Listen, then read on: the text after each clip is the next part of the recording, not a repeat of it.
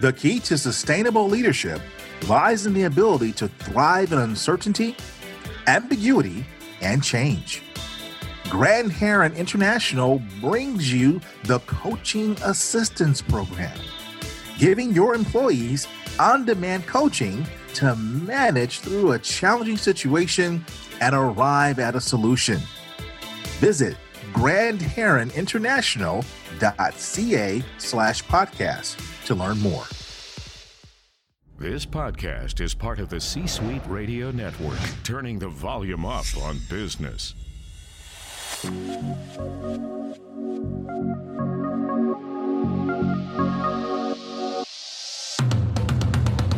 Welcome to the Keep Leading Podcast, a podcast dedicated to promoting leadership development and sharing leadership insights. Here's your host, the Leadership Accelerator, Eddie Turner.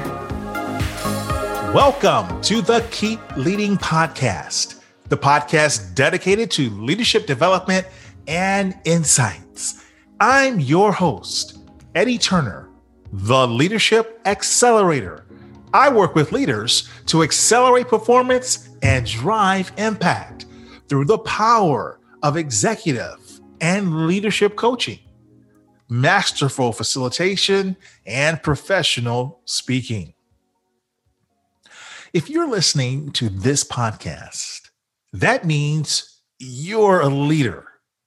As a leader, you're busy, sometimes too busy. As leaders, we get so busy at times, we neglect the important things in life. Would you like a playbook for taking back the time you lose to mindless tasks and unfulfilling chores? My guest today, Harvard Business School professor Ashley Williams, shares proven strategies for improving what she calls your time affluence. She shares what to do and how to do it in her new book, Time Smart: How to Reclaim Your Time and Live a Happier Life. Ashley Williams is an assistant professor in the Negotiation, Organizations, and Markets Unit at Harvard Business School, teaching the Motivation and Incentives course to MBA students. More broadly, she studies how people navigate trade-offs between time and money. In 2016, she co-founded the Department of Behavioral Science in the Policy, Innovation, and Engagement Division of the British Columbia Public Service. Her research has been published in numerous academic journals and popular media outlets, including the New York Times, the Wall Street Journal, and the Washington Post. Ashley, welcome to the Keep Leading Podcast. Thank you so much for having me. It's just an absolute joy to have you today. Tell me what I missed. Well, I think it's always fun to start the conversation by sharing a little bit about how I became interested in the study of happiness and time management. So maybe we can start there if that sounds okay. That sounds good. Great. So if you Google me after this podcast, you will probably come upon an IMDb page. I used to be an actor before I was a professor at the Harvard Business School. And my research really comes out of this deep interest that I have for human motivation from theater school. So one of the very first research jobs I had in undergrad, I went to college for a little bit, and then I quit college to become a professional actor. I wasn't a very good one. I was always more interested in studying in the library about the historical context in which my characters lived than learning my lines or learning blocking. So in theater school, I wasn't exactly an A student. And then I ended up going back to college and fell in love with psychology. And my first ever lab job was giving false feedback to someone, where I had to use all my acting skills to make a psychology experiment run. And basically, in combination of putting my acting interests and psychology interests together, that's how I ended up in the field of psychology. And during my PhD, I became very interested in the topics of time, money, and happiness. So I followed a very famous researcher's student, Dan Gilbert, who's a tenured professor at Harvard in the psychology department. His student, Elizabeth Dunn, was a psych prof at University of British Columbia, where I did my undergraduate degree, and she was looking for RAs, and she was really interested in understanding how can we spend time and money to maximize happiness. So that was my first foray into the scientific study of time, money, and happiness. So I'll just leave it there, but I've been a time, money, and happiness nerd for almost a decade now. So I'm excited to share some of my thoughts based on my research with you today. Absolutely. You want to know all about that. And wow, you gave me a lot to unpack there right out the gate. You know, because I was going to ask you later on about your acting career. That's a fascinating tidbit about you. And you combined acting with psychology.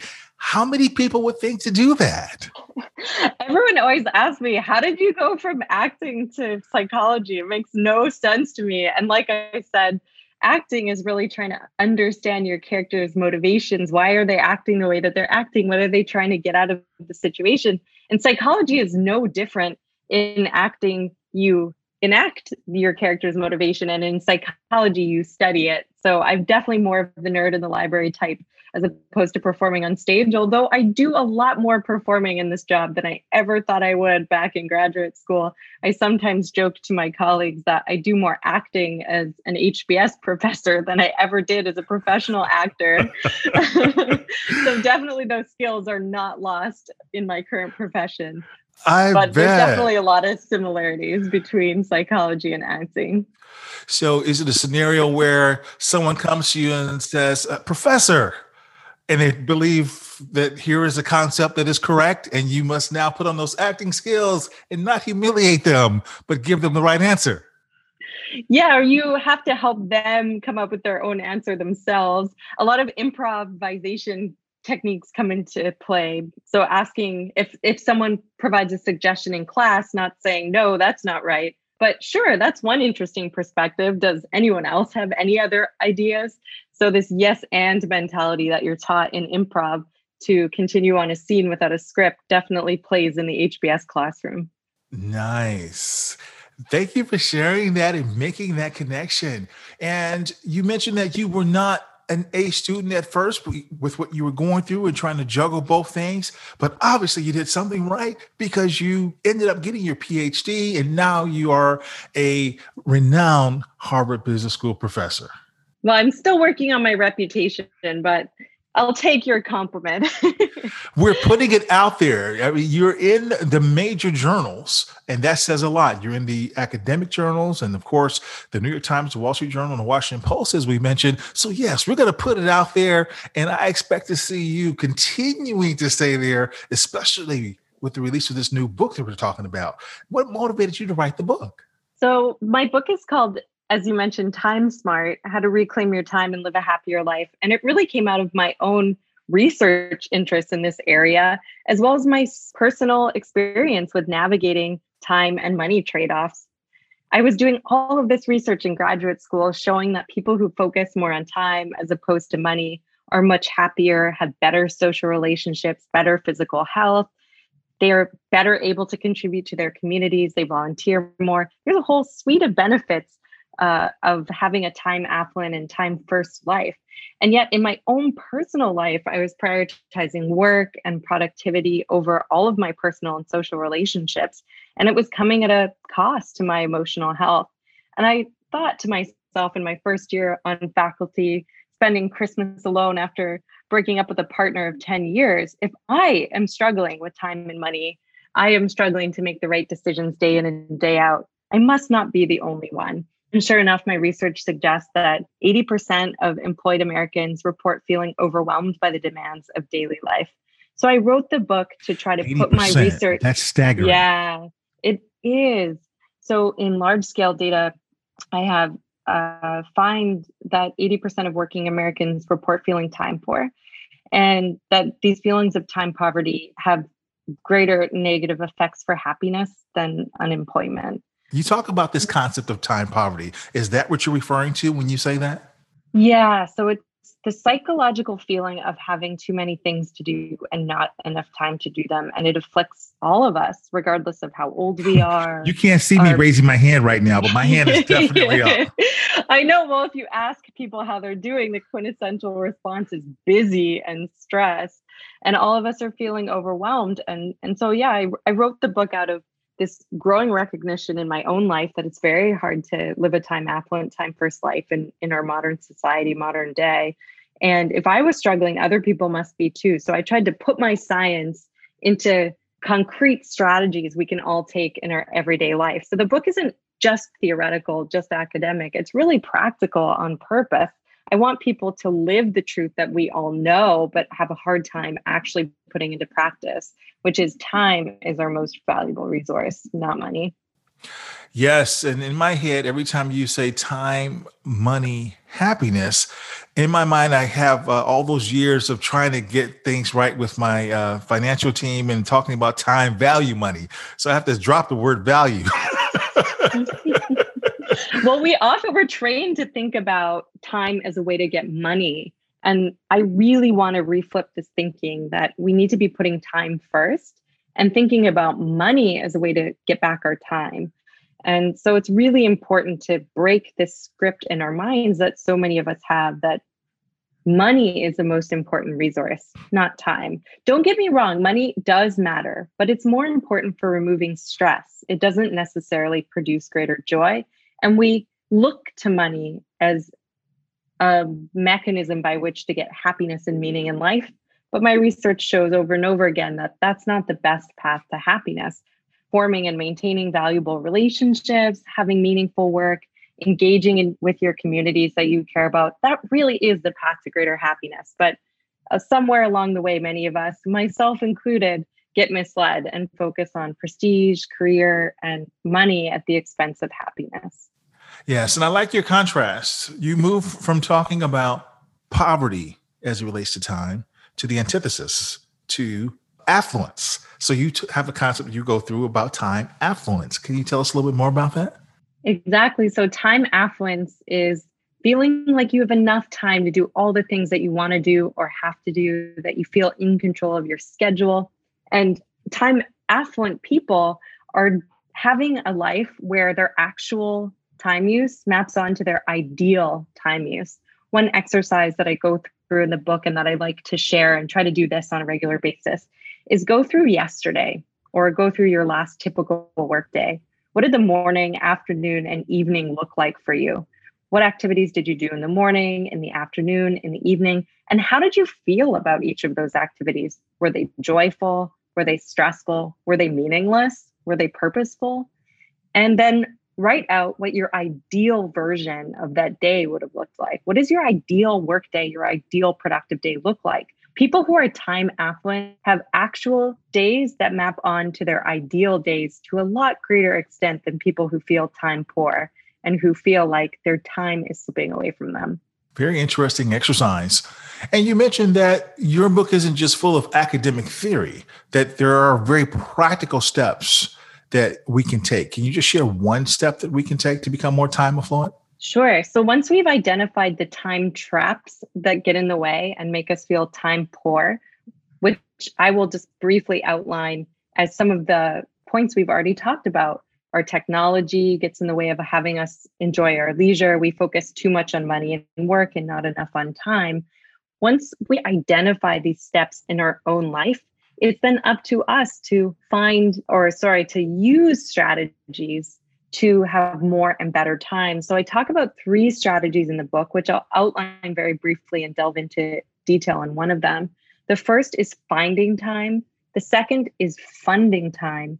And the third is reframing time. So finding time is what we just talked about, which is identifying where in a day you mindlessly engage in activities like spending too much time on social media and deliberately limiting those mindless activities and replacing them with something more productive or meaningful. So you're saying we got to cut back on the Facebook and the Insta. Yeah. And this is very difficult to do because the whole point of technology is to pull our attention That's the business model. So we need to make sure that we're being very active in our control over our technology. And that's a nice illustration that really is real, because even when we find with those who may not necessarily manage their finances well, that sometimes the money is going away to junk food, as it were, or things that are not as important. So if we can do the same with our time, the social media or the social junk food, and apply it to the things that are more in line with our overall goals and things that will lead to happiness, then we can be time smart. I love that analogy. I have a similar analogy I make in the book around accounting for time. So you were talking about the importance of accounting for money and making sure we're not wasting too much of our hard-earned money on discretionary purchases that are unintentional, mindless, or don't bring us joy or satisfaction. I take a similar approach in this concept of finding time, where we need to be as deliberate with the way we're spending our time as we are with our money, and truly account for it so that we can see where it goes missing and where we need to tighten up our time budget, if you will, and start being a little bit more deliberate in some of our actions. Indeed. Well, I am having a fascinating conversation and hopefully becoming more time smart as a leader as I'm talking to Ashley Williams. She is a Harvard Business Review professor, helping leaders everywhere get smarter about time through the new book that she's released, Time Smart: How to Reclaim Your Time and Live a Happier Life.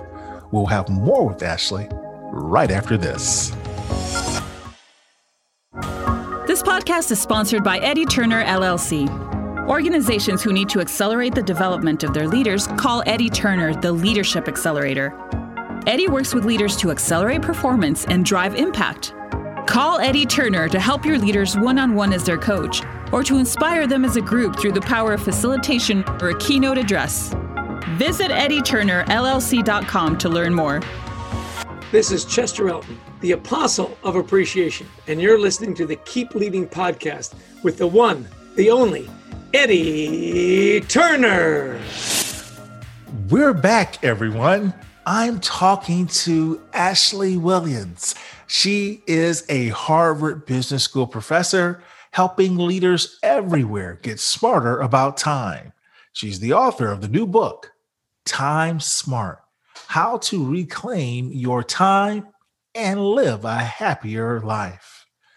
Ashley, I really enjoyed what you were sharing before the break. You gave us 3 F's: finding, funding, and reframing. And you summarized very nicely what it means to help go find time in our lives. Can you give us the summary of the next two, funding and reframing? Sure. So funding time is this idea that we can give up some of our money to have more and better time. This might look like working fewer hours and taking more vacation, paid or unpaid. This also might look like spending as little as $40 to have a meal delivered as opposed to cooking. The secret with outsourcing and spending money to save yourself time is you always want to be thinking about minimizing the amount of time you spend in negative activities that feel frustrating and maximizing the amount of time that you spend in enjoyable activities. So if you like cooking, don't outsource that, but maybe you hate deep cleaning your apartment. So that would be a task that you might want to consider spending money to save yourself the chore of having to deep clean your apartment if that's something you really don't like to do. One thing I often hear from readers is that they feel like the strategy is unattainable. I would encourage you to think about how you might be able to substitute the amount of money that you might spend on a shirt or on a picture frame, something that doesn't actually bring you a lot of happiness, and substitute the money you would have spent on those objects that don't bring joy and spend it instead in ways that save time, because my research has shown that as little as $40 can produce detectable increases in happiness and reduced stress. Really? Yeah. So this is one thing I love. Some of the college students that listen to me lecture during my graduate student days would take this buying time or funding time principle and put it into action in their own life by buying a used bike so they didn't have to walk to campus, or having an automatic coffee maker that served as an alarm so they didn't have to stumble around in the dark to brew their own coffee. So saving time, which I love that example. I love that. Yeah. And so saving time via giving up some of our discretionary income is truly attainable, even for the college students that I was teaching during graduate school. So that really emphasizes the important point that we want to make sure that we're spending as much of our time in productive, meaningful, happy, satisfying, pro-social ways, and really minimizing the amount of drudge work that we have in our life. However, administrative tasks, cooking, and cleaning aren't always something that we can get ourselves out of, even if we throw money at the problem. Sometimes there's things in life we have to do, even if we don't enjoy them. And often at work, this comes up as more administration and paperwork seems to be added to all of our jobs every day. And so for those kinds of tasks, the third strategy I have is this idea of reframing time. And what this means is that you just need to change your relationship with the task so that it doesn't stress you out quite so often. One of my dissertation students has a project showing that if you think about a task you really don't like at work that seems a bit pointless, in a way that reframes that task as helping a colleague. So you think about that email not just being something that, or that report you're writing, not just going to be something your manager looks at once and never thinks about again, but as a way of helping your manager fundamentally get their work done. This can increase the satisfaction we get from those tasks and decrease our stress. So that's one very simple strategy that doesn't cost anything at all. Simply reframing the negative experiences that we sometimes have to engage in can be a really positive and effective strategy for reducing our stress and increasing our joy. Thank you for going through those. And I love the practical application, even at the college student level. So this is something we all can do. Absolutely. And I think that's a major point that I want people to take away from the book. When we think about getting to greater time affluence, most of us, myself included, think about time as being something I'll worry about when I have enough money or when I can quit my job or something that will take going on a sabbatical or making a drastic decision in our lives. However, my research that I've conducted over many, many years with people living all over the world suggests that even small, simple decisions about how we spend the next 30 minutes can have powerful effects on the amount of time affluence and joy we experience. So it doesn't take winning the lottery or quitting our jobs to get to greater time affluence and happiness. It really takes consistent small changes around the margins to live a more time smart and happier life. And that's interesting that you say that. I was going to ask you more about that because everybody defines happiness differently. So what does happiness mean to you? How do you address this in the book so that people can then make that connection as to how they'll spend their time and money to pursue the happiness? Happiness, as I define it as an academic who studies what academic types call subjective well-being, is really a combination of two critical factors. The first factor is this overall life evaluation, how you think you're doing in your life generally. This is known as the cognitive component, or sometimes referred to as the reflective component of happiness. So when you take a step back in your life, how well do you think you're doing? And that's one key element. The second key element is probably what more people think about when they think about happiness, which is how you feel in the moment. This is sometimes known as experiencing happiness. And it's really a sense of the extent to which you experience joy, happiness, and satisfaction on an everyday basis, and also the extent to which you experience more positive emotions as opposed to negative emotions like stress, worry, rumination, and sadness. So in all of my studies on this topic, I've looked both at how focusing on time makes you feel about your life overall, and also how it affects your day-to-day mood. And as I've already mentioned, focusing on time, putting time first, making sure you feel in control of your schedule is really good for both key elements of subjective well-being. And I think that is driven in part by the fact that people who are more time-focused also prioritize social relationships more than people who are more money-focused. And we know from decades of research that social interactions, even short ones, 5 to 10-minute conversations with a friend or your neighbor, have really powerful impacts for both how well you think you're doing in life and also your day-to-day mood. Yeah, absolutely. I couldn't agree with you more. That's wonderful. And I knew there would be no way I could talk to a Harvard Business School professor and not learn something. The next time someone asks me if I am happy, I will tell them about my subjective well-being. Perfect. A+. Excellent. I love that. Fantastic. Now, speaking of being at the Harvard Business School, you spent some time at my hometown in Chicago, at the University of Chicago. One can forgive you for leaving us and heading over to Harvard Business School. But I do have to ask you, since you spent time in Chicago, your pizza choice, who's your favorite? Oh, I don't know if I have a favorite, but I do love deep dish. And I did go to some Cubs games with my grad school buddies, and we ate deep dish pizza and drank beer, and it was a wonderful American experience. I'm Canadian, so it was definitely like a quintessential US experience for me in grad school. Although I can't say, again, I was a bit of a nerd in the library. I can't say I went out enough during my period of time there to know which pizza place to go to, but I do like deep dish, and I did eat it at a Cubs game. So I feel like I'm not a total failure in the going out department. No. That's excellent. You have a true Chicago experience. You eat deep dish pizza and you went to a Cubs game. Excellent. Right. I think that's pretty good. I love Chicago. It's one of my favorite cities in the US. I hope one day I get to spend enough time there again that I get to eat my way around Chicago as I've done Boston. Two great cities for eating. But in grad school, sure, I think I was too focused on data analysis and not enough focus on eating deep dish pizza. But I think maybe this book will reform me. More deep dish, less typing. So what's it like to be on the campus, especially right now?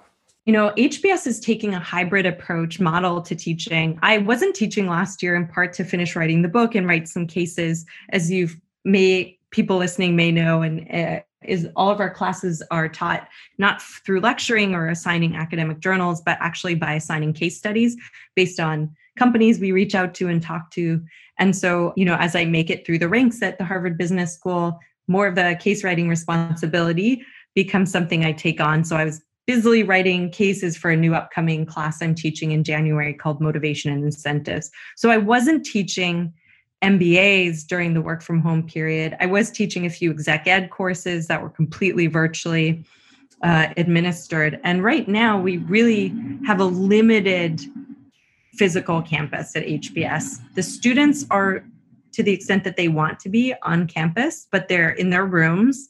There's limited physical engagement. Some students are going to class in a hybrid model, so they're physically distancing. The instructor will be in the room with the face shield.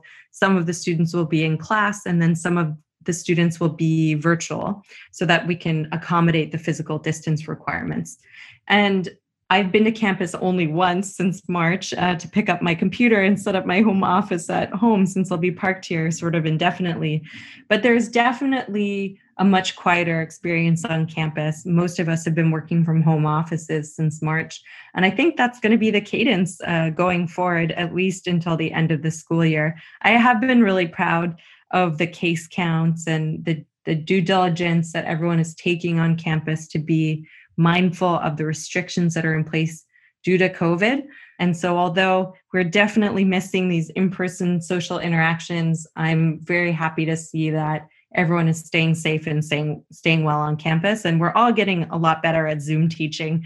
The very first time I taught, I was teaching in exec ed, and I was joking to one of my colleagues. I said, I didn't know you could work up a sweat, teaching in front of your computer. Because usually, you know, when you're teaching MBA or execs, you're in a big class, you're running around asking questions. And apparently you can also work up a sweat Zoom teaching. I felt like I had run a half marathon by the end of it, given all the hand gestures and trying to cold call people very quickly to keep the energy up in a Zoom room. So it's definitely been a different experience, but everyone's adjusting to the best extent that they can.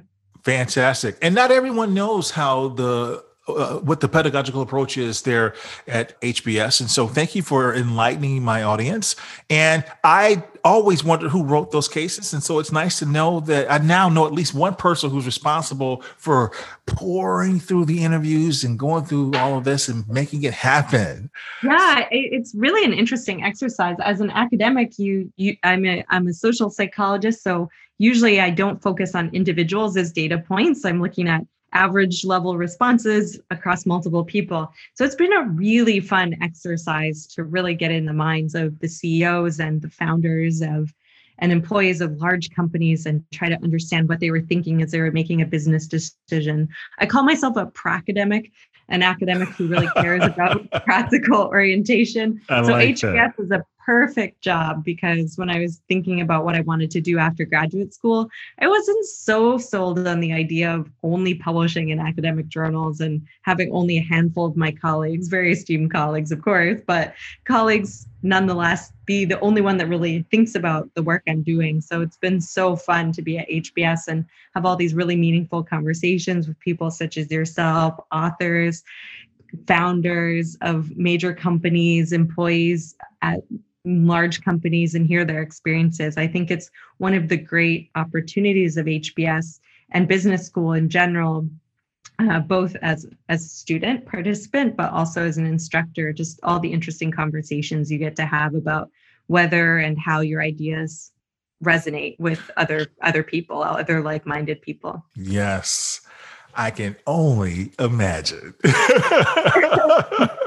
And also getting students push back on your ideas. I love that. I personally love the case method where, you know, you just pose a question and students debate with each other and they're debating with you. Now, when I give seminar talks and no one talks, I'm like, come on, tell me my idea's wrong. Like, come on, let's go for it. Looking for some pushback. Yeah, I'm used to the pushback now, and I always demand it in meetings as a result. Well, fantastic. I could talk to you for hours. You're simply fascinating, and I love the work you're doing and how you've put it in the hands of the masses and made it simple for us. What's the main message you would like to leave us with today? The main message I'd like to leave you with is that time, affluence, and happiness is largely determined by our actions on an everyday basis. Like physical fitness, time affluence is something that we can all work toward each and every day. So for listeners, I want to ask you to think about what the one activity is or the one strategy you might try to live a more time affluent and happier life tomorrow in the next 24 hours. And tell a friend about it, tell a colleague about it, get someone to hold you accountable, because we all know what makes us happy and we all know that time is important, but sometimes we just need a little nudge in the right direction to help us live that truth. Wonderful. And this is the Keep Leading Podcast. And as such, I always like to know a quote or the best piece of leadership advice you've ever received to help our audience keep leading. Sure. So the quote that I really like and think about a lot is related to the professor that I spoke to you about earlier in this interview, Dan Gilbert, who's citing Willa Cather, and he cites this in his book, Stumbling on Happiness. And he writes and quotes Willa Cather, "One cannot divine nor forecast the conditions that will make happiness. One only stumbles upon them by chance in a lucky hour at the world's end somewhere, and holds fast to the days as to fortune or to fame." What I like about this is whenever I think about this quote, it does remind you that so much of our life is out of our control. And when we find things that are good and are working for us, we need to hold on to them. However, the only way we can really achieve that goal is when we take the time and make enough time in our schedule to truly enjoy and get more of the things that bring us joy and meaning. That is wonderful. And thank you for explaining the application. I like that. Tell my audience where they can learn more about you.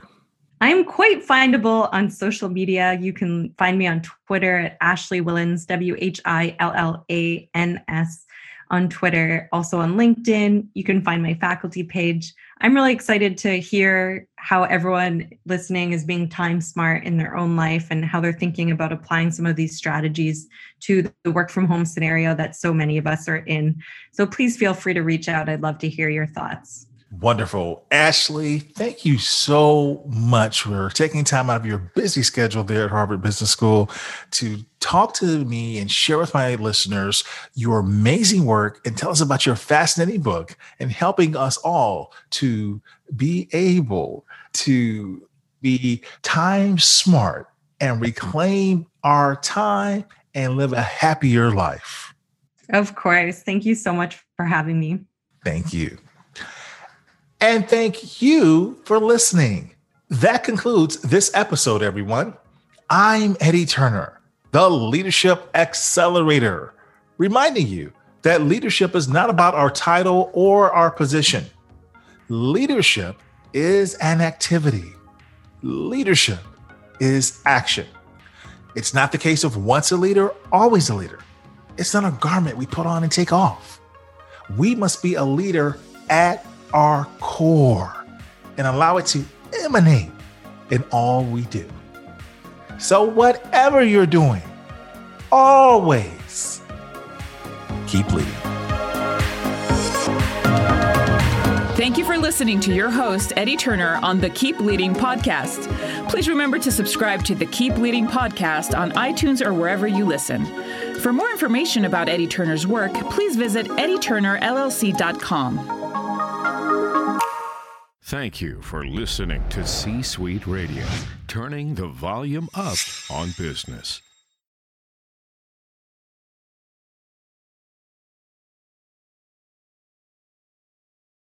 This podcast is a part of the C-Suite Radio Network.